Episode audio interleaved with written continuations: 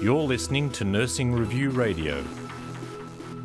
I'm health editor Dallas Bastian, and I'm joined by University of the Sunshine Coast Associate Professor in Nursing Patrea Andersen to discuss a computer game that aims to educate health workers and community members about safety risks and hazards in different environments. Thank you for joining me, Patrea. I'm pleased to be here. Why did USC health researchers decide to create this game? What what issues were you hoping to address? Um, the notion of health and safety, and in particular, you know, looking at the requirements around undertaking risk assessment, um, for some is quite a dry topic.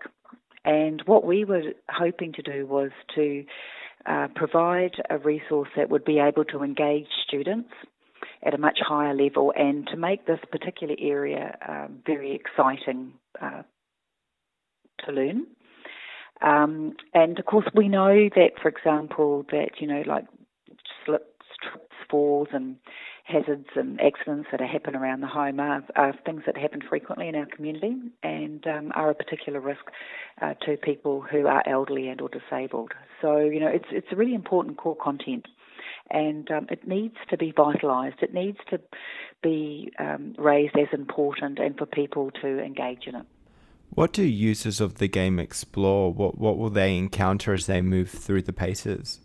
Okay, so the game's a competency-based uh, simulation training game, and um, it gives them the opportunity to apply theoretical concepts that are based on the Australian National Safety Standards to enter into different environments whereby they have to undertake hazard identification, um, hazard categorisation, risk identification, and um, also come up with recommendations for risk elimination or containment minimisation.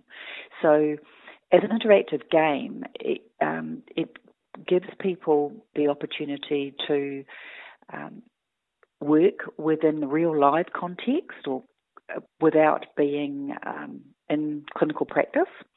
So, um, for example, some of the dwellings that we've got for the users to engage in include a two bedroom house um, or unit, a retirement cottage, a multi story dwelling, a car park, supermarket, and a tertiary care facility.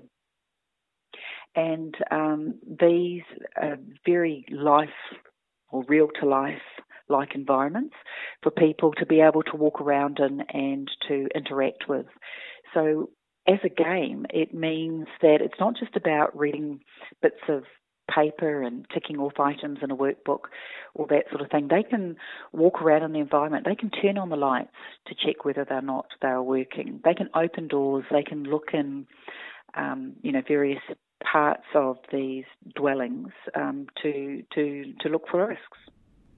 So, in what ways might, might this type of training help health professionals keep keep people safe in, in healthcare facilities, in, in the home, and in some key outdoor areas? Well, in, in addition to providing real world context, um, it gives people to operate in a safe environment where they can learn and experiment and apply concepts um, without the possibility of there being potential risks to, to users. I think the other thing about the game is that while we've designed it in the first instance for a tertiary education setting, it is aimed at the community and community care sector, and it is providing a opportunity to um, educate people that are not just employed as carers and volunteers, but it has a role, I think, also for family and friends. You trialled the game with Suncare Community Services, a service provider operating out of Queensland. How did those early users respond to the game and, and what feedback did you receive in terms of its application and, and knowledge building qualities?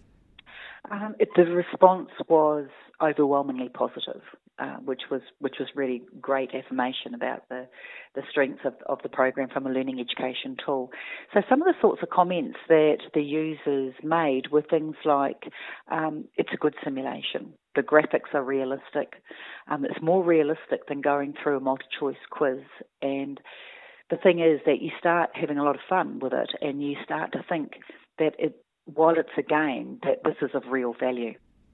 You said serious games are, are a big part of the future for health education, and, and USC's nursing team is already working on the development of several new training games.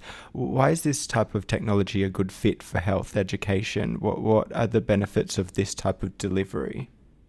Uh, I think because it's accessible.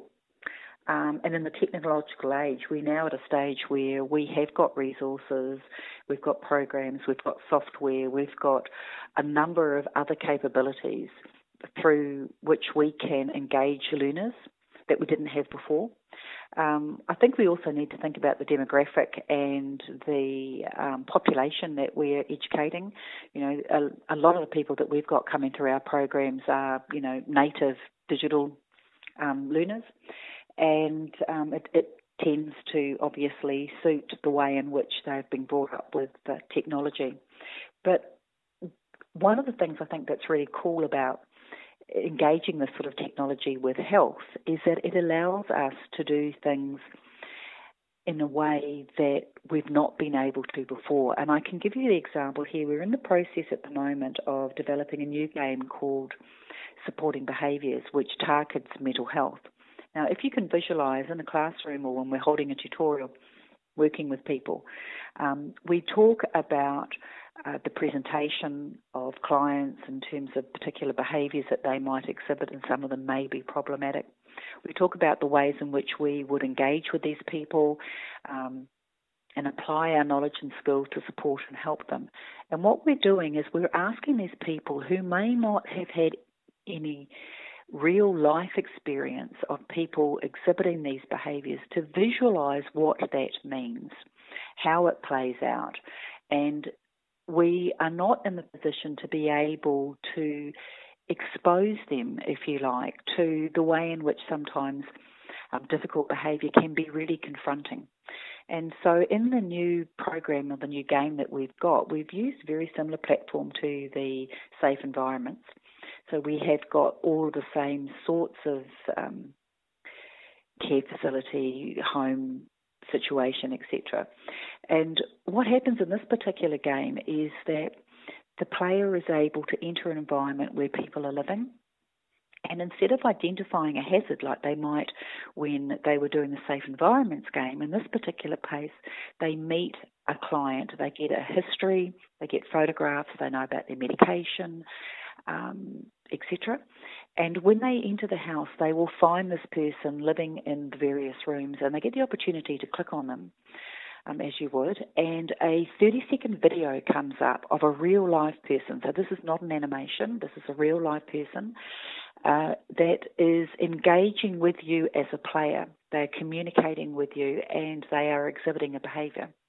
So, the player is in this particular situation required to identify what the behaviour is. So, quite a large range here. It could be somebody who is sad or anxious, somebody that is um, aggressive, somebody that is psychotic.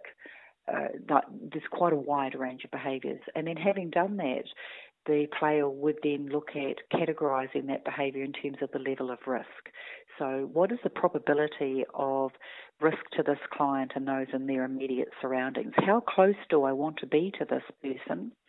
And then how do I manage this behaviour in a way which is going to be supportive? Now, in terms of the range of options, it could be anything from yes, I do want to get closer to this person. I do want to find out more about what's happening for them, and I do want to support them and help them through uh, whatever it is that, that that's happening for them at that time. Or alternatively, it could be I need to leave this area now. It is not safe for me to be here and to withdraw and call triple zero. So this sort of gaming element basically provides a way to, as I said before, put theoretical concepts in practice. It gives people an opportunity to develop their critical thinking and clinical reasoning skills and to be able to prepare better for real life events in a safe way. Thank you for your time, Patrea. You're welcome.